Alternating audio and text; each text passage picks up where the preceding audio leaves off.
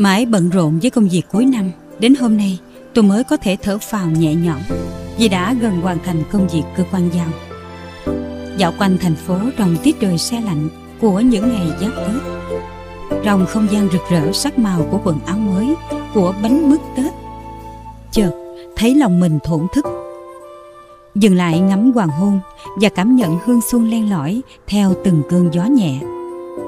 Tôi chợt thấy lòng mình nao nao, nhớ về những mùa Tết xưa cùng hương nếp mới ngày xuân.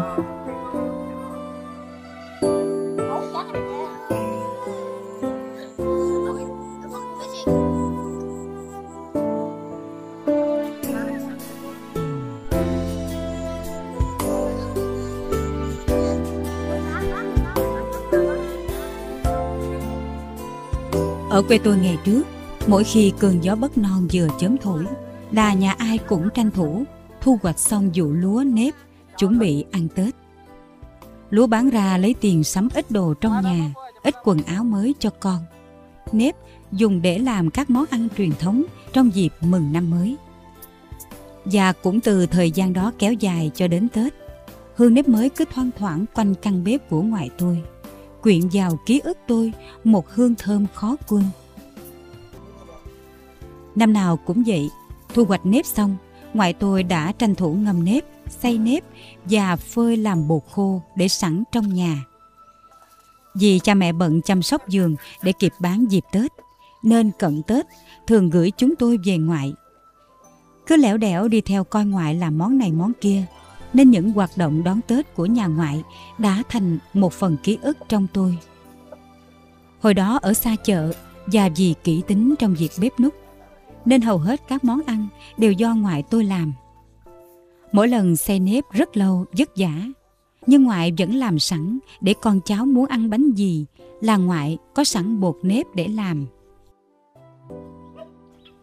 23 tháng chạp, nhà ngoại tôi đã bắt đầu rộn ràng hơn hẳn mỗi người một việc tất bật mang không khí tết về nhà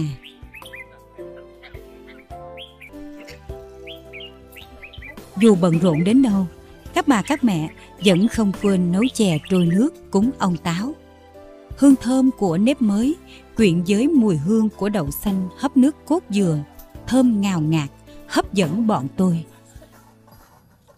nhờ có bột nếp ngoài tôi làm sẵn, mà khi nấu chè, Mẹ và các dì chỉ cần thêm nước vào trộn lên là có ngay thao bột để nắng chè.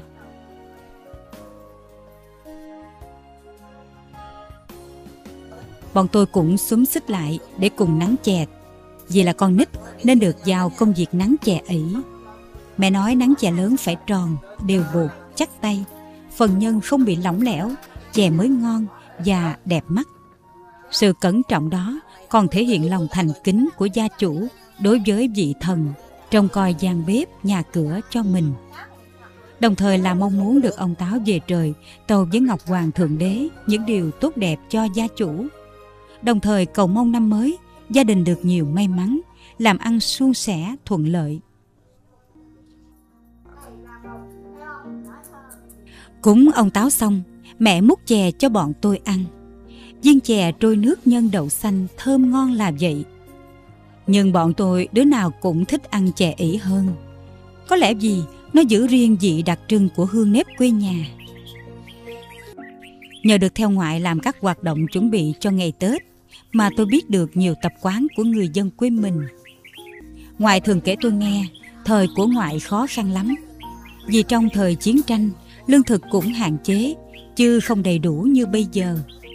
Chỉ khi Tết đến mới được dịp gói bánh tét để dành ăn và đãi khách, nên ai cũng mừng, cũng nôn nao. Tết đến, nhà nhà gói bánh tét, quết bánh phồng, làm không khí ngày giáp Tết càng rộn ràng, khác hẳn với sự tĩnh lặng của ngày thường.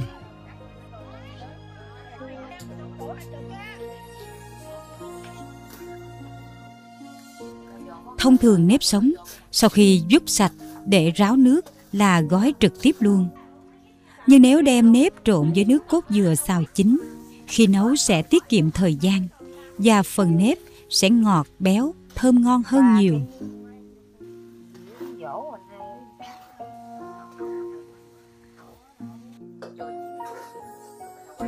Ngoại thường vừa làm, vừa chỉ cho con cháu, để ai cũng biết về các món ăn truyền thống của quê mình.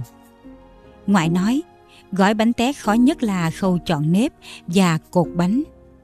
Để bánh ngon, nếp có độ dẻo vừa, và khi cột dây không quá lỏng hay quá chặt, bánh mới chín đủ độ, nếp không bị nhão hoặc sượng.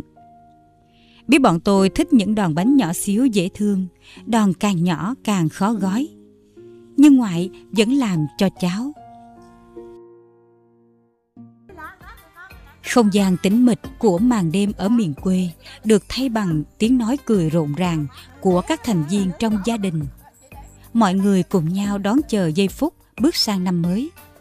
Trong khi chờ bánh tét chín, những chiếc bánh phồng nếp được nướng lên thơm lừng, giòn rụm. Cùng với dưa hấu, mứt dừa, bên ly trà nóng. Tất cả làm nên không khí Tết đầm ấm và đáng nhớ. Còn trẻ con chúng tôi thì vui nhất cảm giác đợi bánh chín như thế này. Vẫn là hương nếp đó, nhưng được hòa quyện với mùi lá chuối thơm lừng bay theo làn khói bốc lên nghi ngút từ nồi bánh đang sôi, khiến ai cũng thèm được thưởng thức. Bên bếp lửa hồng ấm áp, cả nhà quây quần bên nhau, mọi chuyện của năm cũ tạm gác lại, mọi người nói chuyện vui. Chú Út pha trò cho cả nhà bằng những câu chuyện tiếu lâm, chuyện cười của bác Ba Phi. Cả nhà được dịp cười sảng khoái. Ngày nay nguồn thực phẩm Tết phong phú dồi dào từ các loại bánh quy, kẹo mứt đến các món bánh truyền thống đều có sẵn ở chợ. Phần gì bận rộn, phần gì cái gì cũng có sẵn, nên không còn nhiều người tự chọn lá, gói bánh tét hay đơm nếp, quết bánh phồng như ngày xưa nữa. Nhịp sống hiện đại cho chúng ta nhiều thứ tiện lợi, nhưng cũng làm chúng ta lược bớt đi rất nhiều tập quán đón Tết của ông bà cha mẹ ta ngày trước. Dù vậy tôi tin rằng không chỉ với riêng tôi mà hầu hết những ai đã từng gắn bó với Tết xưa đều xem đó là một phần lưu giữ trong ký ức. Đó là khung trời ký ức tuyệt đẹp về những ngày Tết quê xưa, về hương nếp quê thật đặc biệt trong ngày Tết.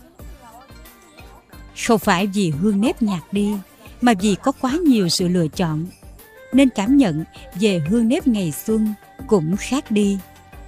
Sự thay đổi là tất yếu, nhưng những nét đẹp trong văn hóa, phong tục, tập quán của ngày Tết xưa vẫn vẹn nguyên giá trị của nó.